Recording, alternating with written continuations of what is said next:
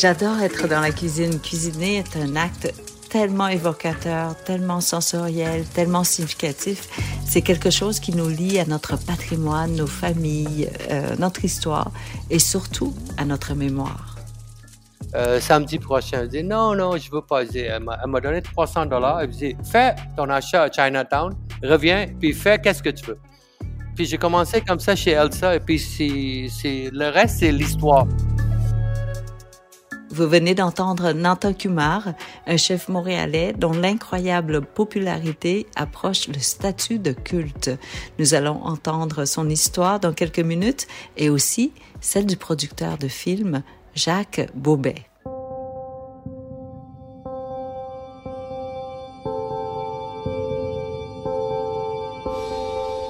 D'innombrables voyages. J'ai vraiment réalisé la force de ce pays. Je trouve qu'il y a eu beaucoup de courage aussi de, quitter sa famille, son pays, parce qu'il faut beaucoup de courage pour immigrer. La générosité de ce pays, l'ouverture qu'a ce pays. Je l'admire pour qu'est-ce qu'il a fait. Et surtout, cette sensation de paix et de calme. I was fresh, you know.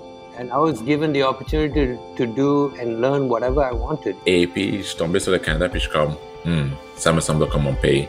Parce que c'est un pays multiculturel. Et moi, j'étais un homme multiculturel. Everywhere I travel now, there's no place like coming home to Canada. Nous sommes venus ici, le Canada nous a donné le meilleur. Alors, donnons au Canada le meilleur.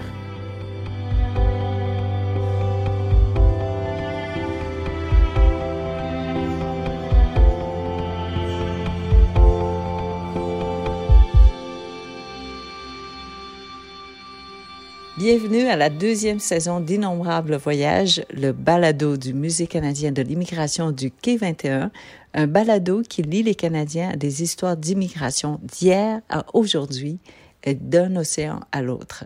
Je m'appelle Kim Tui et cet épisode m'emballe énormément car il touche à deux choses que j'adore, la nourriture et les arts. J'ai eu de nombreuses carrières depuis que ma famille est arrivée au Canada en 1979. Je suis écrivaine aujourd'hui, mais j'ai été propriétaire d'un restaurant vietnamien ici à Montréal et mon dernier livre porte sur la cuisine vietnamienne. Aujourd'hui, nous allons rencontrer le chef Nantar Kumar. Euh, lorsqu'il a quitté la Malaisie pour venir au Canada, Nanta était journaliste. Puis il a commencé à cuisiner et n'a jamais plus regardé en arrière.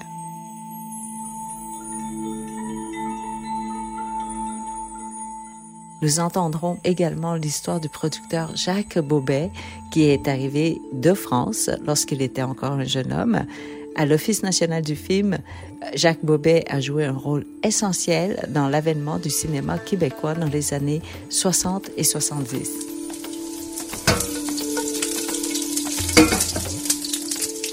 J'ai récemment eu l'opportunité de parler avec le chef Nantar Kumar. On a discuté de sa remarquable carrière et son influence sur la scène culinaire montréalaise. Au début des années 90, il a présenté les saveurs de la cuisine de rue malaisienne, la cuisine Nonia à Montréal. Ensuite, en 2011, Nanta a quitté Montréal afin de retourner en Malaisie, mais il n'y est resté que pendant trois ans. Dès son retour à Montréal, les gens étaient tellement enthousiastes qu'ils faisaient la file pour avoir la chance de goûter à ses repas. Nanta n'a pas seulement fait preuve d'un avant-gardisme en ce qui concerne les saveurs. Il y a quelques années, il a décidé qu'il préférait les restos improvisés, les pop-up, les plats emportés, les cours de cuisine et les services de traiteur plutôt que de posséder son propre restaurant. C'est une stratégie que bien d'autres ont adoptée pendant la pandémie. Notre discussion avait lieu à la Centrale culinaire de Montréal, une cuisine communautaire très animée où il prépare ses plats et aussi donne ses cours. J'ai demandé à Nantal quel âge il avait quand il est venu au Canada. Euh, j'avais comme 24, 25 ans. J'étais euh, journaliste euh, en Malaisie, un très jeune journaliste de 21 ans. Est-ce que tu voulais, euh, tu pensais que tu allais continuer à être euh, journaliste? Euh, non, j'ai décidé de laisser tomber le journalisme parce que j'ai étudié d'autres choses, mais à un moment donné, à la fin, j'ai tombé en, école de journalisme à Concordia. Parce que je ne sais pas quoi d'autre à, étudier. Alors, moi, j'ai déjà mon, expérience mon, avec le, mon passé de journalisme hebdomadaire euh, en, en Malaisie. Je dis, écoute, peut-être je veux juste continuer. Donc, à Concordia, tu t'es euh, inscrit en journalisme? Oui, je, je, suis, je suis inscrit à, à l'école de journalisme. Et puis, euh, c'est vraiment, je suis un peu plus âgé que les autres élèves. hein. Euh, Hmm. Je suis déjà un père de famille et puis euh, je suis, je- j'ai déjà travaillé comme journaliste à, à, à l'extérieur du pays. Et puis tout le monde demande, j'écris en quelle langue? J'écris en anglais. C'était dans cette colonie britannique quand même, tu sais. Pendant, euh, j'étais étudiant à Concordia, j'ai fait beaucoup de cours de nuit parce que durant le jour, j'ai travaillé comme interprète à l'immigration Québec. Ah oui. Oui, j'ai travaillé comme euh, parce que il y y a pas beaucoup de monde qui parle français, surtout les gens qui parlent tamoul. Mhm. Et puis ma langue maternelle c'est le tamoul. Alors c'était euh, ils, ils- ils- ont euh, à l'immigration ils ont ils ont passé les euh, comme euh, demandé à, à l'université si il connaît quelqu'un dans les euh, quand les, les les ONG à Montréal, les, les centres des femmes euh, sud-asiatiques, est-ce que tu connais quelqu'un qui parle tamoul et français? Et puis, à travers de ça, ils, ils m'ont trouvé à Concordia. Mais dis-moi, Nanta, on te connaît euh, comme chef, tu vois, euh, ou même chef de file qui a quand même changé euh, euh, le visage de Montréal, hein, dans la façon que tu, tu, proposais, que tu cuisinais. Donc, je voulais te demander à quel moment est-ce que la cuisine est, est venue sur la table? oh, OK. Mais écoute, quand j'ai fini à Concordia l'étude de journalisme, j'ai eu le stage à, à Globe and Mail à Toronto. Alors, je- quand je suis allé là, je suis revenu toujours à Montréal pour remplacer les, les, les, autres journalistes qui partaient en, en été pour la vacance. J'ai travaillé euh, temps plein pour le Montreal Mirror comme journaliste, euh, euh, news, euh, news guy, là, comme journaliste temps plein. Et puis, j'ai spécialisé en, en la communauté culturelle, les affaires de police et puis l'immigration aussi. Et puis, quand euh, euh, ils, ont, fait partie de la revue Voir, ils ont, fait partie aussi euh, un hebdomadaire anglais s'appelle Our Magazine. Alors, et puis, euh, ils, ont venu me chercher comme euh, pour partir de, de Mirror pour aller travailler pour Hour. Alors, je dis OK, mais si j'ai le même euh, le même poste euh, comme euh, journaliste, euh, blablabla, OK. Et puis ils m'ont dit OK, non, non, on va donner un article chaque semaine. Ça s'appelle Refugee of the Week. Durant ce temps-là, euh, j'ai j'ai aussi un autre euh, reportage que je fais chaque semaine. Euh, c'est à propos de la bouffe. Je fais la critique des restaurants. Mais quelle riche expérience! Euh, Est-ce Oui. que tu, euh, tu as commencé à cuisiner parce que la cuisine euh, de ta maman te manquait? C'est souvent, c'est ça le, c'est ça le, le région, le, but, c'est vraiment, hey, comment tu fais ça? Ben, parce que euh, mon ex-épouse, Lynn, elle, dit, hey, euh, comment? Parce que elle, elle a resté avec moi pendant presque un an en Malaisie, puis elle a cuisiné avec ma mère. Quand on est revenu, c'est elle qui fait la cuisine chez nous. Et puis souvent, elle va demander, comment tu en fais ça? Je dis, ah, je viens pas. Non, non, non, tu sais comment faire. Alors, moi, je suis bien pour faire les pâtes, les nouilles. Mais à part de ça, tous les différents caries, c'est elle qui fait, qui fait à la maison. C'est, mon ex-épouse qui a commencé à faire des cours de cuisine avant, même avant moi. Ça fait longtemps avant moi. Tu sais, jamais pensé que je vais être un cuisinier, un chef. Jamais pensé ça. Parce que pour moi, c'est pas vraiment un métier que je pensais, là. Mais c'est arrivé comme ça parce que quand je fais le- les articles pour le Hour à propos des, euh, des différents restaurants à Montréal, j'ai décidé de, promouvoir les chefs, les, propriétaires de restaurants. Pourquoi ils, pourquoi ils fait cette, pourquoi ils s'impliquent dans ce domaine-là? Parce que c'est pas vraiment payant. C'est les longues heures et puis ça paye pas autant, tu sais. C'est cette histoire-là qui est intéressante. Hein? Oui, et puis un de le dernier article que j'ai fait, c'est, à propos de chez Elsa. Euh, j'ai, j'ai écrit un article à propos d'Elsa, et puis c'est une place que euh, les, journalistes vont aller là pour, pour prendre euh, l'alcool, pour, pour le 5 à 7. Et puis, le, la dame m'a demandé hey, Est-ce que ça intéresse tu de faire un peu de cuisine ici Elle dit Non, j'ai, j'ai aucune expérience. Elle m'a donné 300 dollars. Elle me dit Fais ton achat à Chinatown, reviens, puis fais qu'est-ce que tu veux. Puis j'ai commencé comme ça chez Elsa, et puis c'est, le reste, c'est l'histoire. Et t'as abandonné le journalisme? Non, j'ai continué à faire les deux pendant deux ans.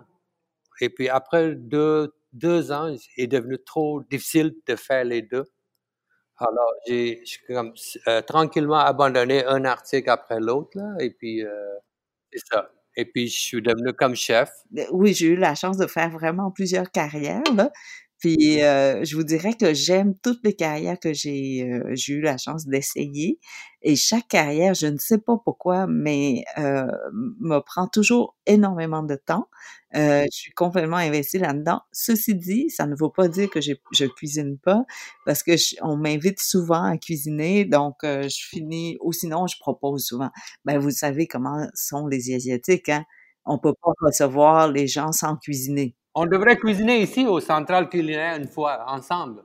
J'adorerais, non, mais je- j'espérais, en fait, s'il n'y avait pas de pandémie, euh, j'aurais eu la chance de cuisiner avec vous parce que c'est une cuisine que j'adore, la cuisine, euh, euh, comment dire, d'influence indienne, hein, ouais. et je ne sais pas comment cuisiner. Non, Non, ça, c'est une des cuisines qui m'est restée très, très mystérieuse et énigmatique. Mais j'ai une autre cuisine et plus fantastique que la cuisine indienne. C'est la cuisine nyonya. C'est des Chinois qui parlent, euh, euh, qui parlent malais. Et la cuisine de cuisine chinoise est fusionnée avec la cuisine malais. À mon arrivée ici, là, moi, je cherche de, de, de, de répliquer le, le goût de Malaisie, mais il n'y en a pas ici. Mais tu sais que j'ai ben, j'ai vécu en Malaisie, mais dans un camp de réfugiés. Mais on était dans un tout petit camp de 2000 personnes. Mais je peux pas dire que j'ai goûté vraiment à la nourriture, euh, à la cuisine malaisienne. Alors, Nata, pourquoi, pourquoi t'as préféré les pop-ups? euh, mais pourquoi t'as quitté la restauration? OK, mais écoute, c'est plus facile à gérer toi-même toute seule. Parce que, tu sais, euh, j'ai une phrase que je dis, le chef, c'est les nouveaux DJ. Comme ça, toi, tu peux aller n'importe où pour faire le show, au lieu d'avoir un, un, restaurant, un bar, un, place de spectacle. Comme ça, tu peux voyager partout. Et pour cuisiner, tu as besoin quoi? Des ingrédients et besoin des euh, les gens pour manger. Alors, avec le social media, on peut toujours promouvoir où est-ce que je vais cuisiner et puis à telle, telle date et puis c'est quoi le menu et je peux avoir le, un, un, un, place complet. Alors, c'est comme ça, c'est plus facile à gérer et aussi pour avoir, euh, avoir le, le plaisir de cuisiner pour, dans différentes villes, différents pays. Moi, j'ai fait le pop-up au Mexique. C'est facile à faire, oui. J'ai déjà fait le pop-up à Amsterdam. Euh, tu sais, je fais le pop-up à, à Genève parce que ça prend un ami qui organise ça et puis avoir une vingtaine de personnes qui vont venir manger et puis payer quelque chose. Hmm. Écoute, euh, j'ai assez d'amis pour te faire un pop-up chez nous. Pas de problème. S'il n'y a pas de couvre-feu, on va être là. Cool.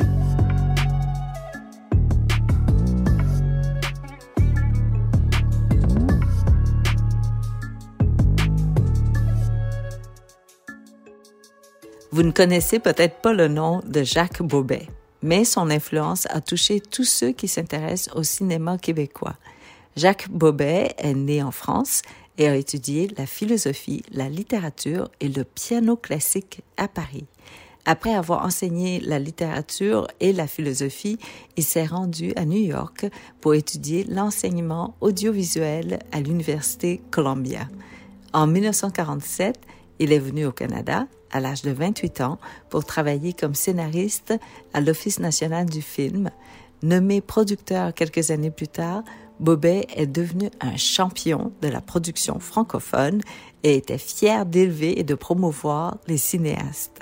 Il a soutenu des réalisateurs comme Gilles Carle, Pierre Perrault, Claude Jutras et Gilles Groux. des gens qui allaient révolutionner la scène cinématographique au Québec. Jacques Bobet était également un grand amateur de sport et a produit le film officiel des Jeux olympiques de 1976, une entreprise gigantesque comprenant des images tournées par 32 équipes. Il a été nommé à l'Ordre du Canada en 1992, quatre ans avant son décès. Dans ce segment, nous entendrons Mac Saint-Pierre, conservateur de l'ONF, parler de la vie et du patrimoine de Jacques Bobet. Nous entendrons également Justine Smith, critique de cinéma et présidente de l'Association québécoise de la critique de cinéma, qui nous fera part de ses réflexions concernant Jacques Bobet et de son patrimoine. Alors, je m'appelle Marc Saint-Pierre et je suis conservateur de collection à l'Office national du film. On a plus de 80 années d'histoire. Donc, il y a beaucoup à dire et mon travail consiste à faire connaître le plus possible les films, les artisans et l'histoire de l'ONF. Ben en fait, euh, en fouillant dans l'histoire de l'ONF euh, et en fouillant dans des euh, dans des dossiers de production pour des films, des classiques comme par exemple Le chat dans le sac ou encore La vie heureuse de Léopold Z, on n'a pas le choix de tomber sur Jacques Bobet parce que Jacques Bobet a été présent pendant plus qu'une trentaine d'années en fait à l'ONF et il a travaillé, il a produit des films avec cinéastes les plus importants de l'ONF. Alors, quand Jacques Bobet arrive à l'ONF en 1947, euh, la situation de l'ONF est difficile pour ne pas dire critique. Avec la fin de la guerre, euh, l'ONF se retrouve un petit peu sans identité, euh, sachant pas trop ce qu'elle va devenir. Et il y a aussi des coupures de budget qui sont assez draconiennes. Et donc, les, les francophones se retrouvent sans studio, sans équipe, en fait, un peu dilué dans une nouvelle réorganisation des studios aussi.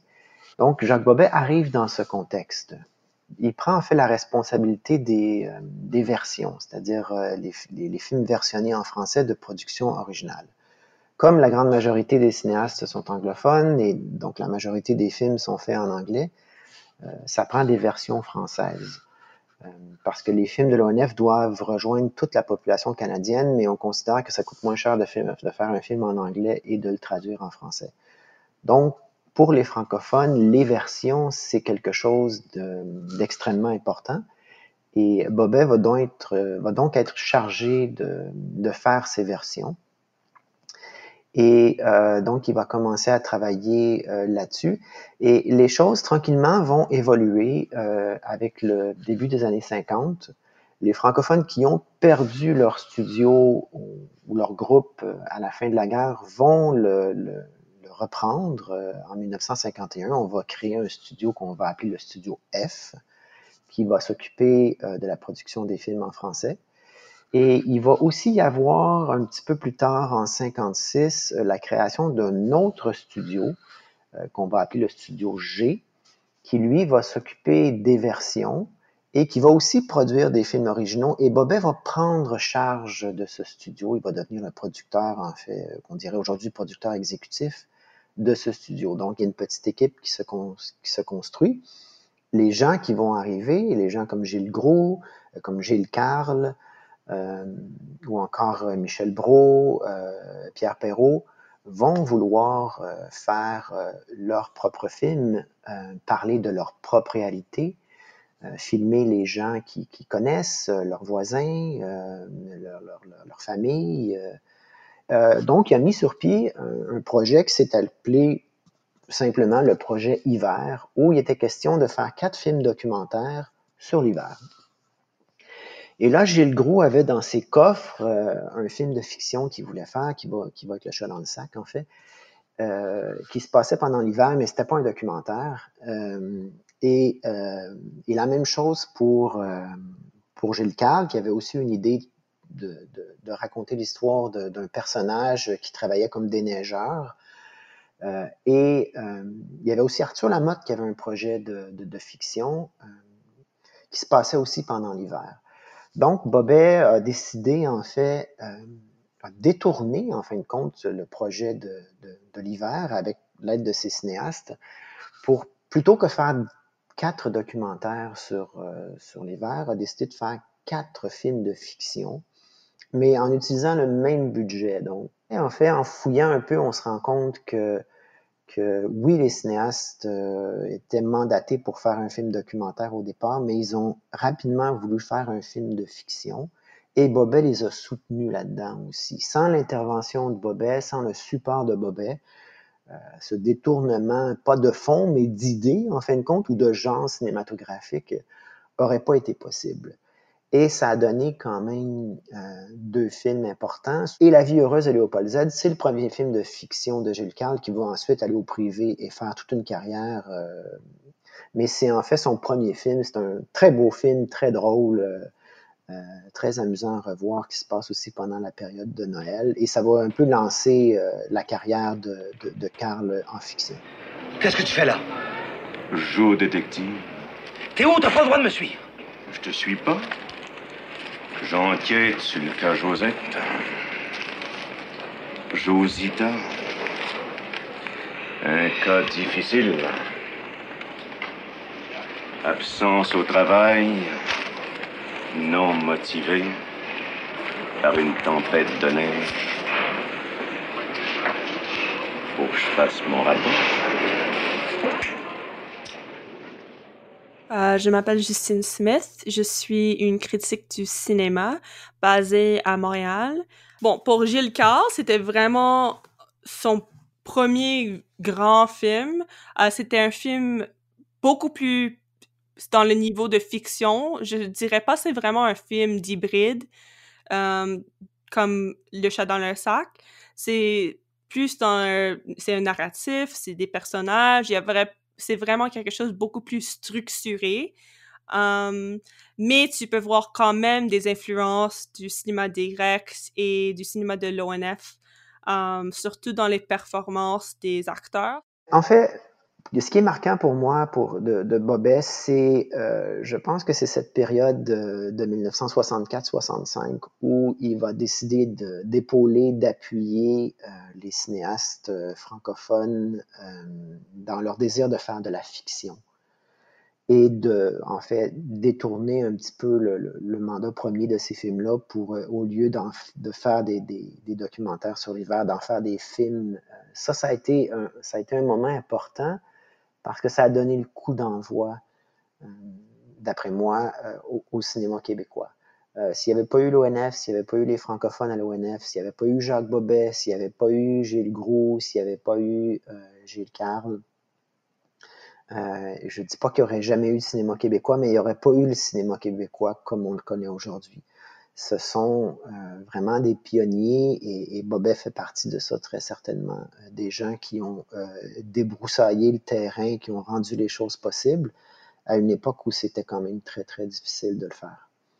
Mais si on prend comme le grand moment pour l'histoire du cinéma québécois qui arrive plus tard, je dirais c'est en 1967, 1900, à 1970 euh, que nous avons le début de beaucoup plus d'argent indépendant et des productions qui arrivent pas sous l'ONF. Um, c'est des films comme Valérie, um, beaucoup de, de, films de nouveaux cinéastes aussi.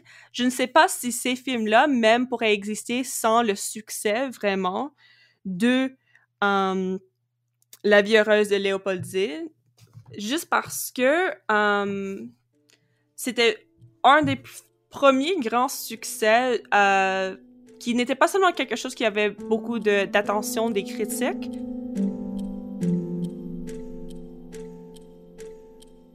Un des facets du cinéma de, ou l'influence de Bobet, qui pour moi est tellement important, c'est ses films de sport.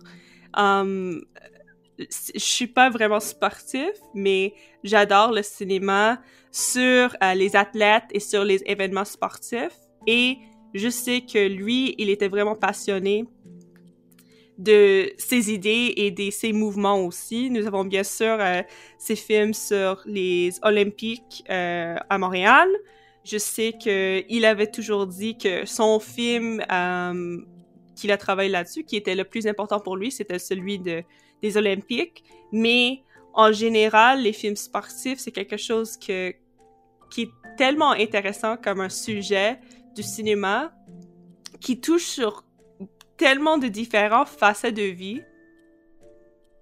Et euh, quand les instances euh, gouvernementales ici au Canada se sont demandées euh, bon, à qui on devrait confier la réalisation du film officiel des Jeux olympiques de Montréal, très vite on s'est entendu pour confier ça à l'ONF. Et donc le projet est confié à Jacques Bobet, qui a évidemment une affinité pour, pour le sport amateur. Et donc, il va mettre sur, sur, sur pied un, projet qui est colossal, presque inimaginable aujourd'hui, donc, il va mettre, euh, Bobet va mettre euh, cette équipe-là en place et 32 équipes de tournage parce qu'il faut être partout en même temps, parce que les Olympiques se passent, il y a plusieurs compétitions qui se passent en même temps, donc il faut être euh, partout en même temps. Et donc, au bout de deux semaines de tournage, on se retrouve avec à peu près 200 heures de matériel. Et il faut en faire un film d'à peu près deux heures. Et Jenner qui accélère. Regardez, il sprint maintenant. Il sprint pour, pour revenir sur Litvinenko. Imaginez, au sprint pour terminer ses 1500 mètres après deux jours de compétition intense. Quelle force, quelle résistance. Et le film est vraiment euh, exceptionnel. Et euh, le doigt euh, à Jacques Bobet, évidemment, qui a, tout mis en place, qui était le, le, maestro derrière le projet, euh, mais aussi à Jean-Claude Labrec, qui avait une approche assez particulière et qui était nouvelle pour l'époque et qui a changé aussi la façon de faire les films officiels par la suite, c'est-à-dire une approche à hauteur d'homme.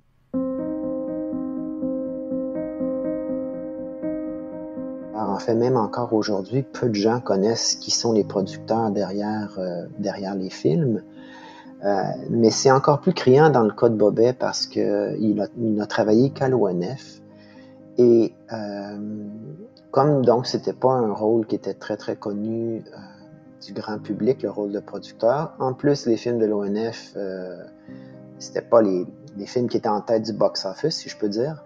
Donc il a, produit, il a soutenu, il a fait beaucoup de choses euh, en fait euh, derrière pour rendre possible l'avènement du cinéma québécois aussi, parce que sans l'ONF, sans Bobet, euh, il n'y aurait pas eu le cinéma québécois qu'on connaît aujourd'hui. Je dis cinéma québécois parce que, bon, bien sûr, il a travaillé à l'ONF, mais il a travaillé qu'avec les francophones. Euh, donc, euh, enfin, tout ça pour dire qu'il est malheureusement peu connu et pourtant, il a joué un rôle hyper important pour notre, notre cinéma national.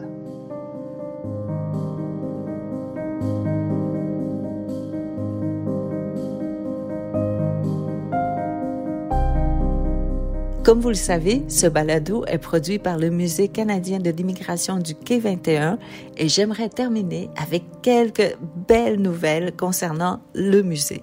Il s'agit d'une nouvelle exposition encore en cours de préparation, une expérience cinématographique immersive qui met en lumière les contributions des immigrants et immigrantes au Canada.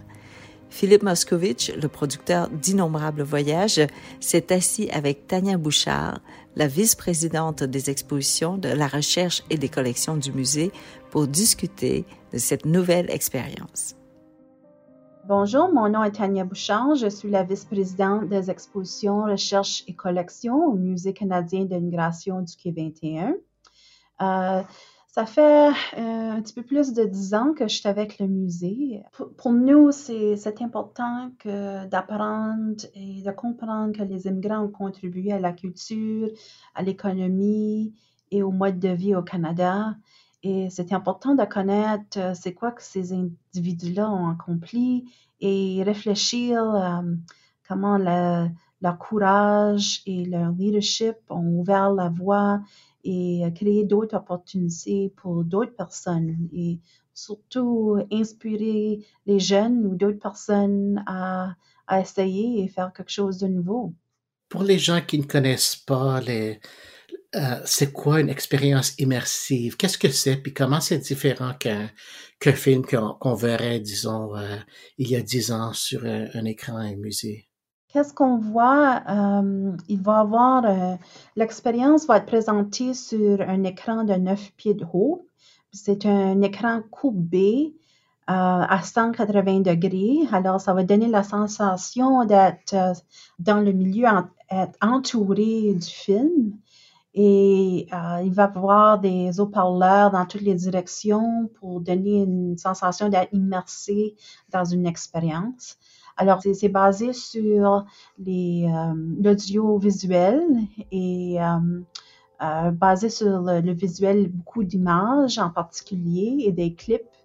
Euh, alors, c'est juste divisé en différents thèmes, mais vraiment euh, pas, beaucoup de texte, c'est vraiment visuel et audio, spécifiquement quand ça vient de l'audio, c'est vraiment sur les sons, les, bandes sonores. Et au lieu d'avoir des récits ou des, des, histoires orales comme on a dans d'autres endroits, ce film-là est vraiment différent. Euh, alors, c'est vraiment visuel. Alors, c'est un film de 10 minutes sur une boucle.